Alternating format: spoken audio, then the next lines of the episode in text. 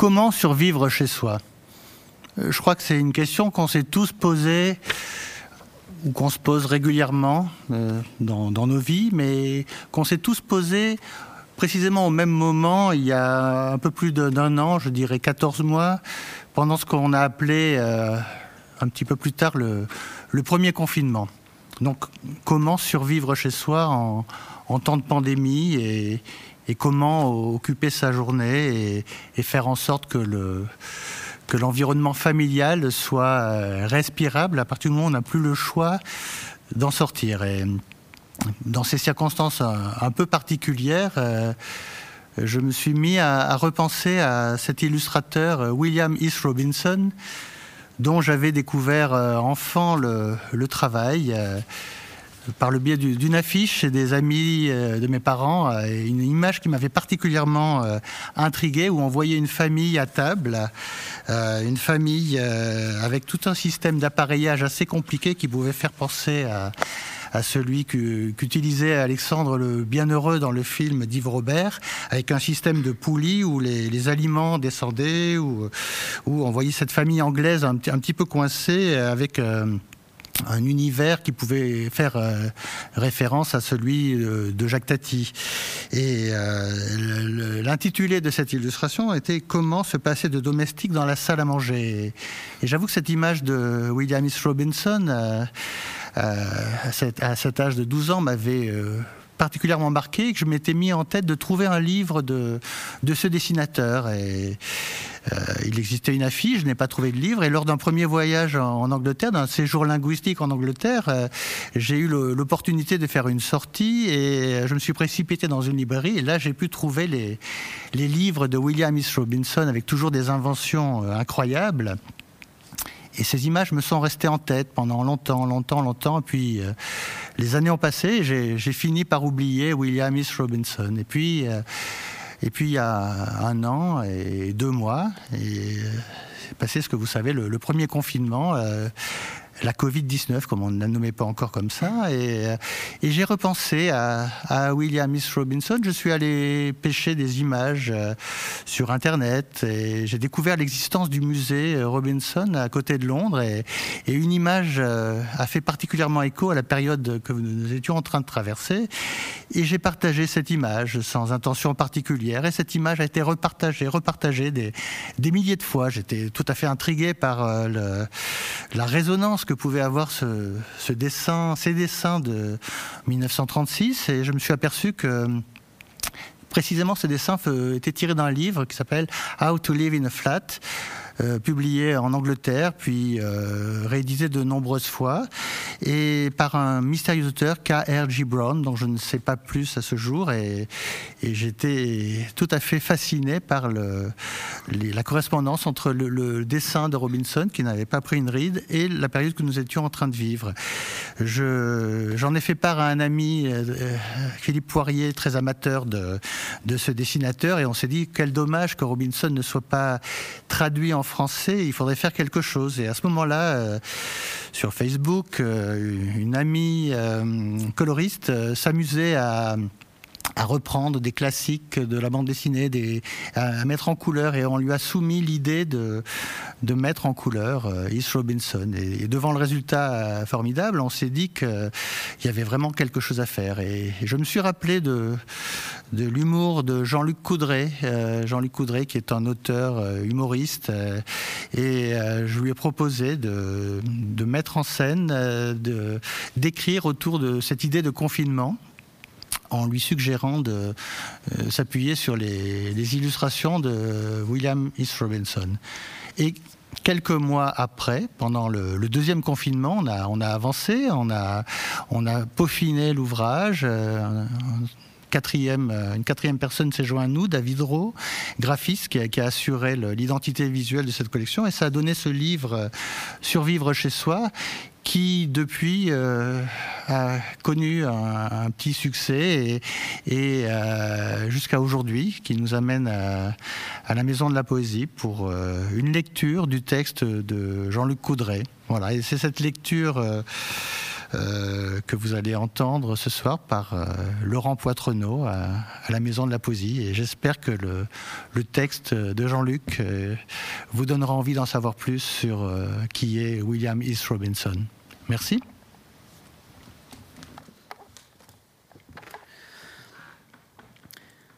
Survivre chez soi ou l'art du confinement.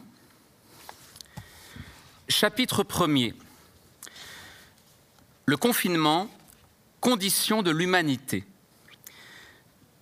L'homme aime être confiné. Sinon, il ne dépeuplerait pas les campagnes pour s'agglutiner en ville et ne transformerait pas les stations balnéaires en métropoles. Tous les animaux omnivores sont grégaires les rats, les étourneaux, les goélands, les criquets et les humains. Mais l'homme, s'il adore s'entasser avec ses semblables sur les plages ou en ville, désire en même temps s'isoler. En effet, plus il y a d'hommes sur Terre, plus il y a de murs.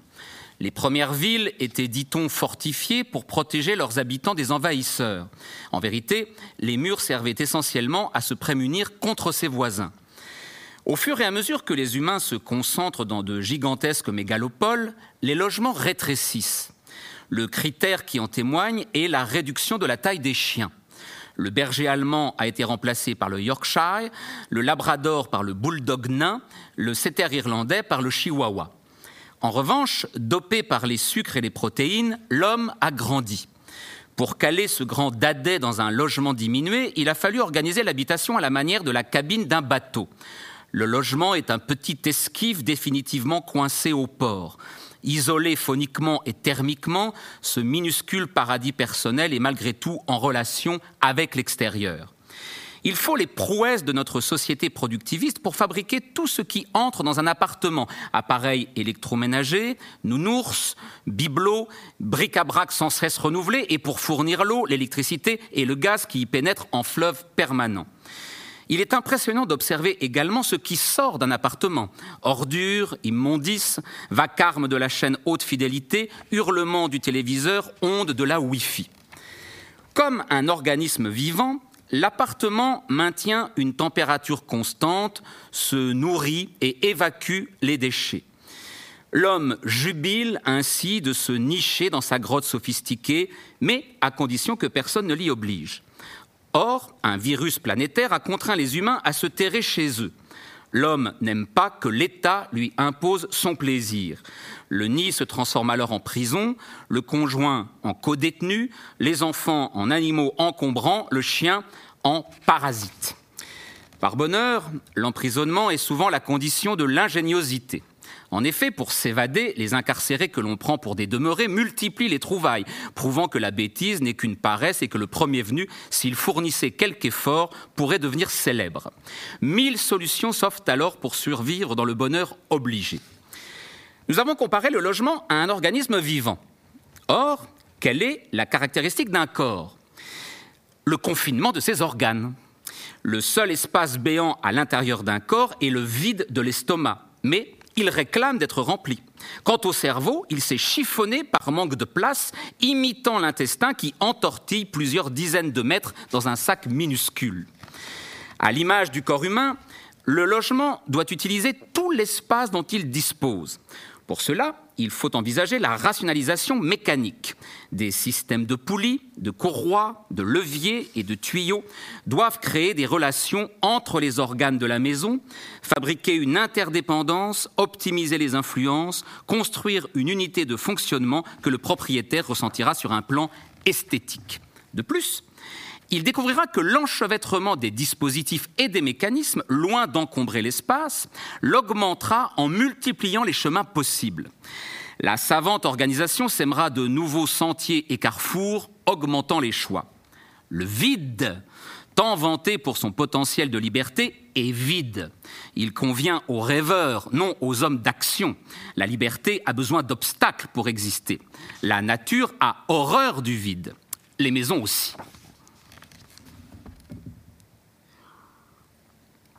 Chapitre second, le sport presque sans bouger. Euh, l'une des manières de combler l'espace est de pratiquer le sport d'intérieur, qui s'exerce au sport en appartement, acquiert une royale autonomie. Il n'a plus besoin de la nature, des kinésithérapeutes, des maisons de retraite et des clubs de sport. Le football en appartement est plus exigeant que le même sur gazon. Pour celui qui a expérimenté ce sport en logement, le football en stade apparaît comme une mièvre facilité. Le football en milieu extérieur n'est que le déplié du football d'intérieur. Expliquer le fonctionnement d'un match en salle de séjour avec un minimum de 22 joueurs reviendrait à un ennuyeux exposé anatomique. La chose est complexe et sa réalisation demande une virtuosité qui ne saurait accepter d'être vulgairement décrite. Retenons que le critère d'un match réussi est de laisser le salon dans l'état initial. Une employée de maison pourra éventuellement effacer les traces résiduelles, mais dans ce cas, les joueurs seront conviés à parfaire leur entraînement l'exiguïté du terrain est un facteur d'excellence. C'est ce qui fait la valeur des cosmonautes.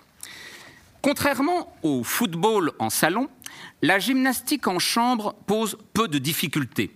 C'est pourquoi les calories dépensées par l'exercice peuvent être récupérées en électricité. Les procédés sont nombreux pour transformer l'effort musculaire en charge électrique, par exemple grâce à des générateurs actionnés par des pédales. L'autonomie médicale que confère la gymnastique d'appartement se double ainsi d'une autonomie énergétique. Lorsqu'on dispose de la santé et de l'éclairage, on est en meilleure posture pour critiquer la société. Chapitre 3 Le pauvre plus riche que le riche. Si l'usager du logement peut trouver satisfaction dans les mouvements volontaires du sport d'intérieur, il est nécessaire en revanche que l'organisation de l'appartement réduise les mouvements inutiles. Les traditionnels allers-retours d'une pièce à une autre peuvent aisément être supprimés par d'astucieuses polyvalences. Ainsi, une baignoire servant en même temps de lit et de piano permettra trois activités sans déplacement corporel. Il est évident que la salle de bain pour riches éloigne le lavabo de la douche. Le privilégié est alors contraint de parcourir des mètres carrés inutiles. Pendant ce temps, le pauvre, coincé entre sa cuvette de WC, son lavabo et sa douche, peut narguer l'habitant plus fortuné. En vérité, les personnes démunies nous apprennent beaucoup. Accédant depuis leur lit au café, au dentifrice ou au poste de radio, elles vivent beaucoup mieux que les riches. Suivons leur exemple. Le Japon cultivait autrefois la nudité des murs, le vide de la chambre et la vacuité du salon. Aujourd'hui, il propose aux touristes pressés des hôtels tiroirs. La chambre se loue comme une consigne à la gare, s'ouvre à la manière d'un tiroir, offre juste la place de la couche. Toutes les cultures convergent maintenant vers le confinement. Un appartement traditionnel est constitué essentiellement de creux c'est à l'habitant d'en relier les éléments par des déplacements continuels. Au final, le logement historique n'est qu'un décor de théâtre que son occupant joue à habiter. Au contraire, un appartement machine, saturé de nombreux dispositifs, prend en considération l'interdépendance de ces éléments. L'usager, fondu dans ce métabolisme mécanique, habite enfin son appartement. Chapitre 4 fusionnons, condensons, supprimons. Dans un esprit de simplification, commençons par supprimer les chambres. En effet, un dormeur n'a besoin de rien. S'il apprécie sa chambre, c'est qu'il ne dort pas. Vouer une pièce à la fonction de dormir est une absurdité. Pensons aux pyramides d'Égypte, ces monumentales chambres mortuaires destinées à des momies inconscientes. Cet exemple historique de gaspillage perdure encore de nos jours sous la forme de la chambre à coucher. Le dormeur doit pouvoir se glisser n'importe où, comme une valise, puisqu'il s'évadera dans ses rêves. C'est pourquoi la chambre à coucher doit disparaître comme elle s'efface chaque nuit dans l'évanouissement du dormeur. Après les chambres, enlevons les couloirs. Euh, le couloir se justifie uniquement par les porte-manteaux muraux. Seule l'habitude a empêché jusqu'à maintenant une révolte contre les couloirs dont les surfaces additionnées à l'échelle d'une métropole représentent combien de crèches, combien d'hôpitaux ou de potagers perdus. Mais comment alors suspendre les vêtements des invités? Cette question, en regard de l'importance des crèches, des hôpitaux et des potagers, paraît déplacée. Après avoir supprimé chambres et couloirs, nous poursuivrons en enlevant systématiquement tous les objets à usage unique, leur préférant cette fameuse polyvalence que nous avons commencé à vanter. Dans ce cadre, les œuvres d'art clouées au mur ou posées sur les étagères apparaissent comme de scandaleux objets monomaniaques ne servant qu'à la beauté. Or, la beauté peut facilement rayonner depuis un fauteuil baignoire ou un piano armoire permettant d'éliminer l'art pour l'art qui sépare la culture de l'usage. L'artiste sera remplacé avantageusement par l'inventeur aux rêveries utiles.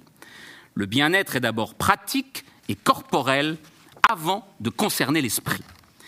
Notons d'ailleurs que la dimension pratique est la plus grande réalisation de l'homme. Si les hommes préhistoriques se sont égarés dans la religion et l'art, c'était en raison du caractère peu contraignant de ces activités. En comparaison, le génie mécanique ne supporte ni l'à peu près ni l'erreur. Le culte de la vérité est plus exigeant dans la machine que dans la quête de l'au-delà. L'art du confinement dans les appartements est un accomplissement de l'homme, mais cet accomplissement doit se réaliser pas à pas, dans l'humble soumission aux détails devant lesquels l'homme doit courber les chines bien plus encore que devant les dieux d'autrefois.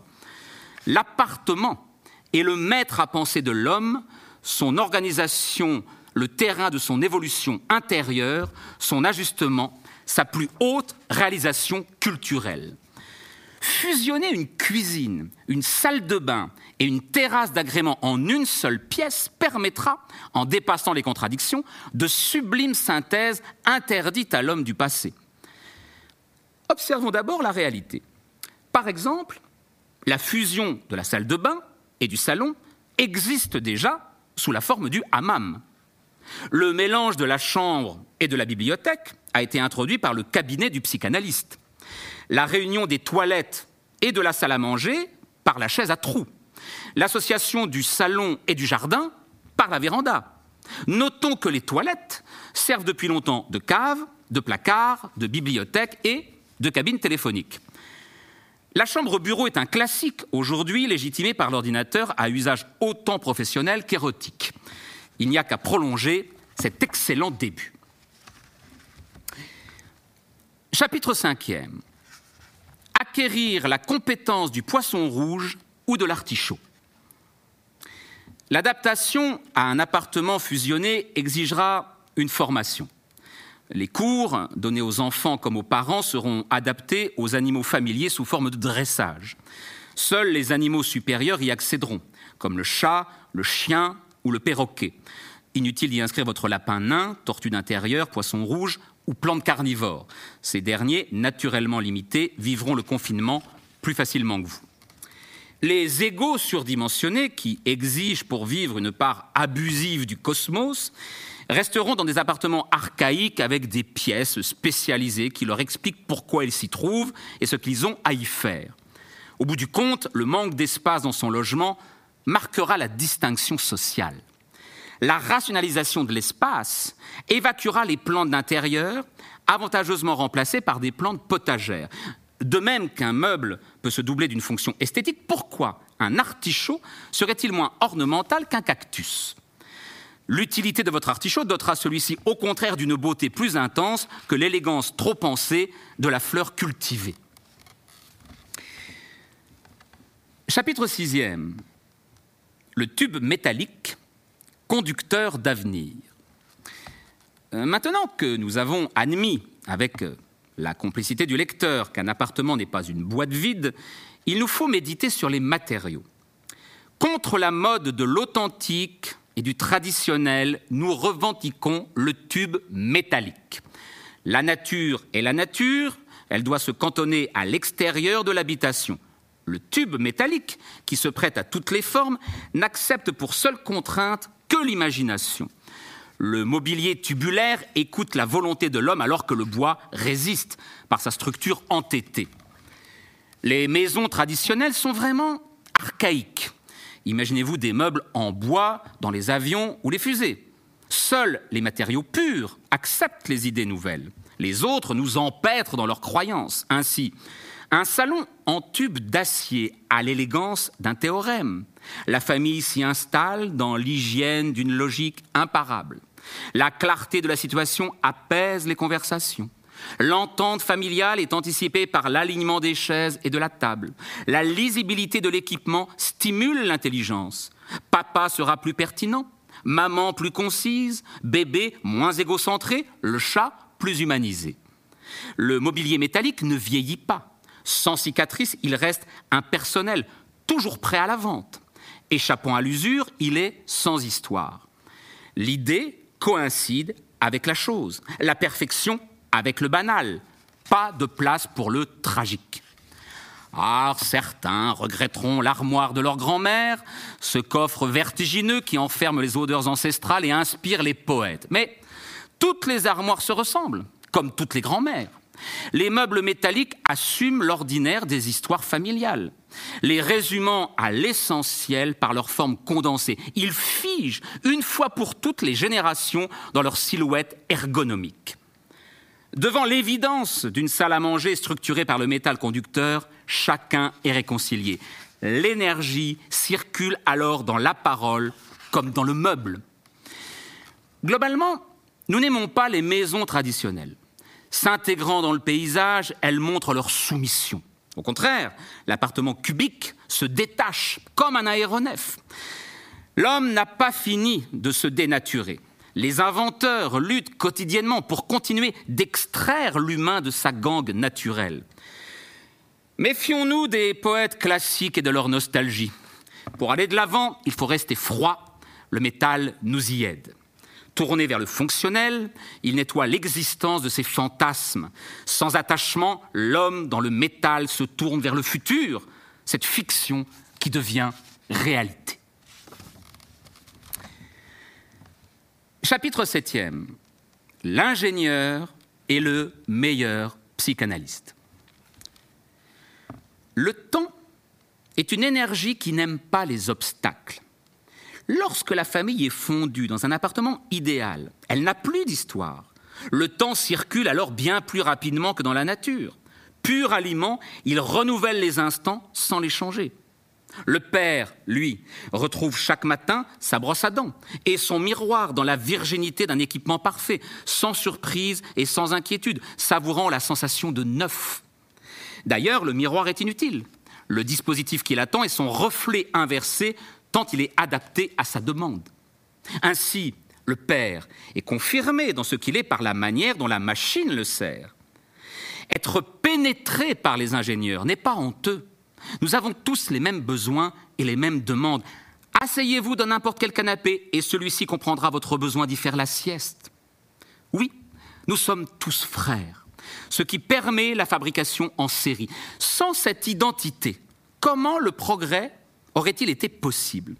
C'est pourquoi vous connaîtrez par cœur l'appartement de votre voisin sans l'avoir visité? De la même façon, vous devinerez votre, prochaine journée avant de l'avoir vécue. Ennuyeux? Pensez à la route. C'est bien sa monotonie qui permet la griserie de la vitesse. Engagé dans une journée aplanie par les gadgets, vous glisserez sur la grisaille rutilante du confort. Une sensation de rapidité rafraîchira votre présent. Le vertige de l'aisance vous emportera dans les propositions de votre appartement avec une netteté sans pareille. Cette liquidité vous fera éprouver la jouissance du motard qui épouse la, soyeuse exactitude du virage. Même dans l'inconscience de votre nuit, votre esprit purifié par la justesse de votre vie quotidienne vivra un écoulement aseptisé et diététique du temps. Votre sommeil deviendra conducteur de la simplicité. Vous vous réveillerez avec une vigueur industrielle pour une journée sans conflit. Cette harmonie rendra le bonheur inutile, mais vous serez heureux. Le malheur provient du conflit et le conflit d'une mauvaise organisation. Une maison garnie de trucs et d'astuces résoudra vos problèmes avant qu'ils n'apparaissent. Vous vivrez dans des réponses, non dans des questions. En conséquence, vous serez zen sans effort ni mérite. Mais faut-il mériter pour être bien? Ah, bien sûr, il reste les conflits familiaux. Mais la présence forte d'une salle à manger en tube métallique, offrant le spectacle d'un design futuriste, c'est-à-dire d'une croyance en l'avenir, médiatisera vos relations. L'esthétique tubulaire de vos sièges sublimera vos conversations ordinaires. Dans cette simplicité merveilleuse, vos oppositions familiales se dissoudront, fascinées par l'essentiel qui est la beauté pratique. Oui, mais, oui, mais tout cela est formidable, diront les mamans. Oui, mais, mais où ranger les jouets des enfants? Et quels jouets? La fantaisie de votre logement suffira à amuser les enfants, économisant ces artefacts en plastique qui encombrent le plancher. Les enfants n'auront rien à ranger, ils n'apprendront pas l'ordre, ils le vivront, s'épanouissant dans un logement absolu. Les enfants s'éduqueront par la contemplation de l'ingénierie domestique qui formera leurs esprits curieux. Ils ne joueront pas à être, ils seront. Chapitre 8e Le chef de famille est un chef tout court. L'appartement technologique peut-il se passer de domestique? Alors soyons clairs. Les ingénieuses trouvailles de la vie d'intérieur ne sont pas des robots, mais des prolongements de l'homme. Nul moteur, seulement l'énergie de vos pieds sur des pédales. Or, le domestique augmente pareillement l'heureux propriétaire. Il exprime, dans son maintien, la réserve de son visage, la retenue de son expression, la dignité du chef de maison. Ainsi, le père pourra être grossier, vulgaire et excessif. Il conservera sa distinction grâce à la noblesse du domestique. D'ailleurs, être servi demande de l'humilité. Tout le monde ne reconnaît pas facilement son impuissance à faire la cuisine, lessiver le sol ou suspendre les draps. Le riche, secondé de serviteurs, est un handicapé libéré de la honte il reconnaît avoir besoin des autres. De plus, il offre aux grooms de maison ou à la bonne d'étage l'occasion de briller par leur savoir-faire. Posséder des employés de maison, c'est savoir déléguer. L'homme de bien va jusqu'à confier sa toilette à d'autres mains que les siennes, plus spécialisées. On reconnaît la brute au fait qu'elle se coupe elle-même les cheveux au lieu d'aller chez le coiffeur. Et puis, et puis il est important de recréer chez soi l'atmosphère de l'hôtel. L'hôtel est la plus belle création de l'homme. Il vend de l'intime impersonnel. Plus petit dénominateur commun du repos de l'âme, la chambre d'hôtel va droit au but. Ainsi, la maison personnelle doit dépouiller son apparence jusqu'à rejoindre la maison de série, cette copie de l'hôtel du logement universel. C'est pourquoi les domestiques auront des tenues de groom ou de femmes de chambre, projetant l'usager dans l'internationale familiarité des hôtels.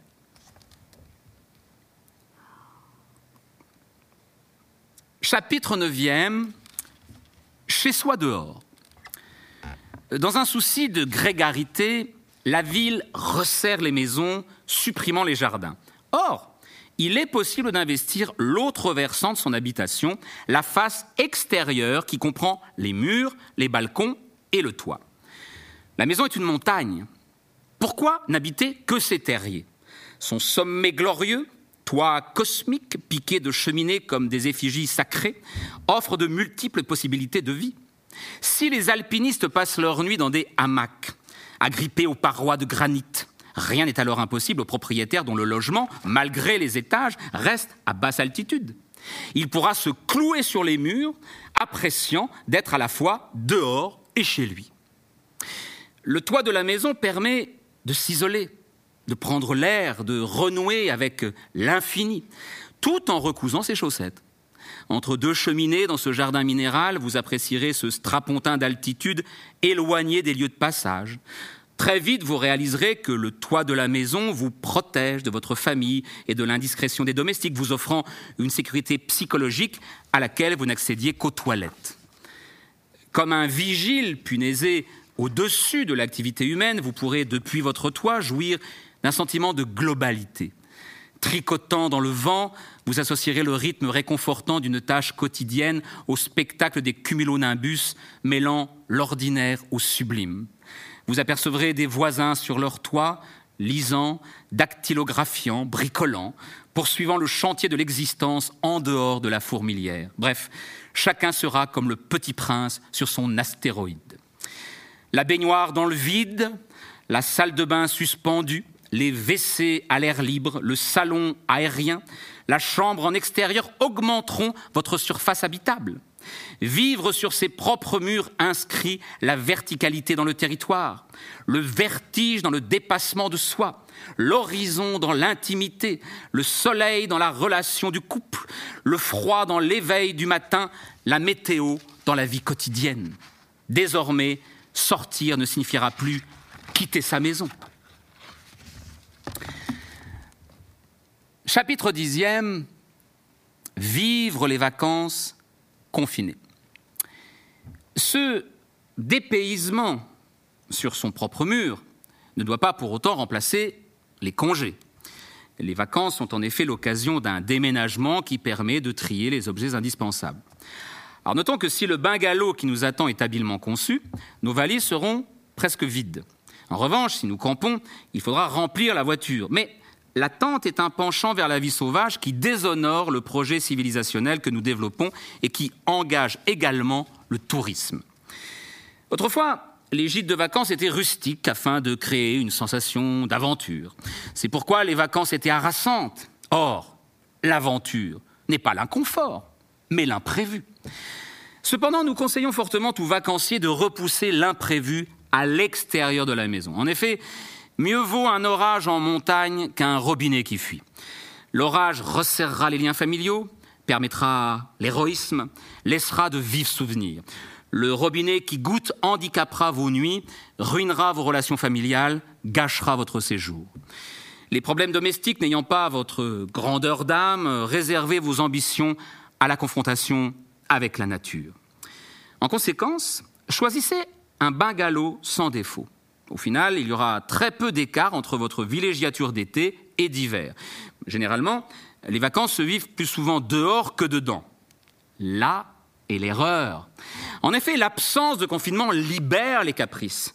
Dans un pré ou sur une plage, les enfants ont faim plus souvent, réclament plus de glace, se révèlent insatiables. Des parents responsables ne lèvent pas le carcan que la maison organisée impose à leurs rejetons. Canalisés, cadrés, maintenus par la structure de l'habitat, les bambins sont plus heureux à rêver de la mer derrière sur une vitre qu'à patauger dans l'eau sale. L'infini de la mer ne vaut pas celui du manque. Néanmoins, les enfants pourront être lâchés pour ce qu'on nommera des récréations. Libérés par tranches de 10 minutes, ils éprouveront la liberté comme aliment de leur rêve futur. En revanche, si leur délivrance dépasse une demi-heure, la liberté leur posera rapidement un problème métaphysique. Préservons nos enfants des impasses philosophiques. Si les congés avaient autrefois été plus réduits, nous aurions évité les mouvements nihilistes qui ont encombré la scène collective. Deux écoles euh, d'architecture s'opposent. Celle qui soutient les grandes baies vitrées, et celle qui réduit les fenêtres pour des questions d'isolation. rappelons que la vitre est le premier écran. Le paysage s'y affiche comme sur une toile de cinéma, dans une platitude exemplaire. Le Corbusier défendait les baies vitrées avant les écrans d'ordinateur. Maintenant que l'enfant peut regarder l'extérieur via son téléphone, on diminue le format des fenêtres. Déposer un enfant sur un pré, il collera ses yeux sur son portable, montrant qu'il préfère être derrière une vitre. Alors ne contrarions jamais cet instinct, enfermons-le pour son plus grand bonheur. Euh, vous pourrez louer une maison avec piscine. Contrairement aux vantardises du prospectus, le bassin s'avérera réduit. Vos enfants s'approprieront plus facilement cette prison aquatique que l'étendue de la mer. Euh, d'une manière générale, euh, le monde est trop grand. La vision embrasse un lointain privé de détails c'est-à-dire d'existence. Ce qui nous concerne vraiment est à moins d'un mètre. À l'intérieur du logement, tout est particulier. Qu'avons-nous à faire du général? Le lecteur aura compris notre rejet de la maison de vacances à l'ancienne. En effet, l'inconfort n'a rien de naturel. Pour preuve, les animaux vivent dans un excellent confort anatomique. Emplumés ou poilus des pieds à la tête, ils se fichent des intempéries. En revanche, l'homme a besoin de se vêtir d'une maison qui compense sa nudité. C'est pourquoi le bungalow, le gîte ou le chalet opposeront leur aménagement à la nature hostile, la réduisant à un ornement. Chapitre 11e un appartement au-dessus de tout soupçon. Les vacances, comme la vie urbaine, peuvent être gâchées par une panne des dispositifs domestiques. Mais de quoi parle-t-on? Les fonctionnements à courroie, à roues, à pédales sont, de par leur simplicité, en dessous du seuil de la panne. Si, exceptionnellement, un dysfonctionnement surgit, euh, l'intervenant ne sera pas un spécialiste, mais un généraliste. Il interrogera l'ensemble du logement, évaluera le déséquilibre global, fera un diagnostic total. Ainsi, au lieu du simple remplacement de la courroie défaillante, tout l'appartement sera restructuré dans un esprit holistique. Il reste cependant l'épineuse question du sabotage. Les animaux de compagnie peuvent ronger les ficelles, les enfants se complaire dans des blagues douteuses. Envisageons aussi la grand-mère qui a renoncé à toute morale. Ses doigts de fée détraqueront n'importe quel mécanisme. C'est pourquoi le réparateur aura des compétences polyvalentes. Plombier, psychiatre, vétérinaire, éducateur, il interviendra selon la nature du problème. Nous avons vu que le logement contemporain est conçu pour harmoniser les relations humaines. Mais le réel résiste à tout. Ainsi, malgré l'indiscutable réussite de l'appartement moderne, on subira toujours le caprice du nourrisson, l'impatience du chiot, les prises de pouvoir du père de famille. Cependant, ces velléitaires s'entraveront dans le labyrinthe technologique du mobilier. Très rapidement neutralisés, ils redeviendront bébés contemplatifs, chiens repus et pères dociles ramenés à la paix sociale. Ainsi, les dispositifs du logement civilisent l'humain comme une culture. Chapitre 12e, le logement, gardien des droits de l'homme. À ceux qui prétendent que le diable est dans les détails, nous répondons que Dieu est dans les détails. Au lieu de construire une société sur des idéaux inaccessibles, il est tellement plus vrai de la fonder sur des choses à portée de main, de celles qui font la vie de tous les jours. L'universel est dans la forme du fauteuil, les droits de l'homme dans la bonne distance de la chaise à la table, la fraternité dans l'agencement du salon, l'égalité dans les portes aux dimensions personnalisées. Quant à la liberté, chacun la découvrira lorsque le confort lui aura fait oublier son corps. Donner le pouvoir à la maison, c'est pacifier le peuple. Le lecteur aura remarqué l'élégance des solutions proposées.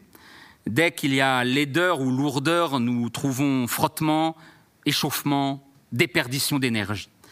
Une bonne idée économise l'effort du corps et de la pensée, raccourcit la distance entre le désir et son objet, accélère la rencontre avec le présent. En revanche, celui qui verrait de l'humour dans toutes ces inventions se trompe. On ne plaisante jamais avec le confort. Autant nous aimons les trouvailles, autant nous rejetons l'électronique. L'électronique a en commun avec la nature la miniaturisation des procédés. Il faut un microscope pour dévoiler le fonctionnement des cellules comme celui de l'informatique. A contrario, le tableau de maître qui dissimule une étagère à vaisselle est une ruse pour enfants. Les aimables astuces de la maison doivent rester à échelle humaine, accessibles à l'œil et à la raison, car c'est une maison que nous habitons, et non un robot. D'ailleurs, la miniaturisation de la nature permet l'existence des virus, cette menace invisible qui impose le confinement que nous souhaitons par ailleurs réaliser librement. De la même façon, les ordinateurs ont permis les virus informatiques. Les vélos les horloges et les sièges en tube de métal représentent la maturation de la technique. Restons-y, à égale distance entre ces deux archaïsmes, la nature et la technique, tous deux dissimulés dans l'infiniment petit. À l'image du raffinement anglais, protégeons l'insularité de notre logement. Car la maison, avec son toit, ses fenêtres isolantes, ses murs épais, protégés en même temps des intempéries et de la pollution, des bêtes sauvages et des voitures, du monde naturel et du monde industriel, l'important, c'est le salon, cette bulle créatrice, perchée sur son étage, qui tourne avec la planète comme un satellite en orbite basse, préservant dans son bocal les bonnes manières et l'aristocratie des conversations dans la courtoisie d'un mobilier transparent. Clarté, évidence et beauté sont les privilèges des inventions pour la famille. D'ailleurs, de quoi parlent les tables? De quoi parlent les fauteuils, les baignoires, sinon de la famille, cette cellule qui résiste à toutes les pressions? C'est pourquoi les recettes qui épanouissent la famille sont révolutionnaires. Vivons alors dans les astuces de notre logement pour une révolution permanente. Merci et bonsoir.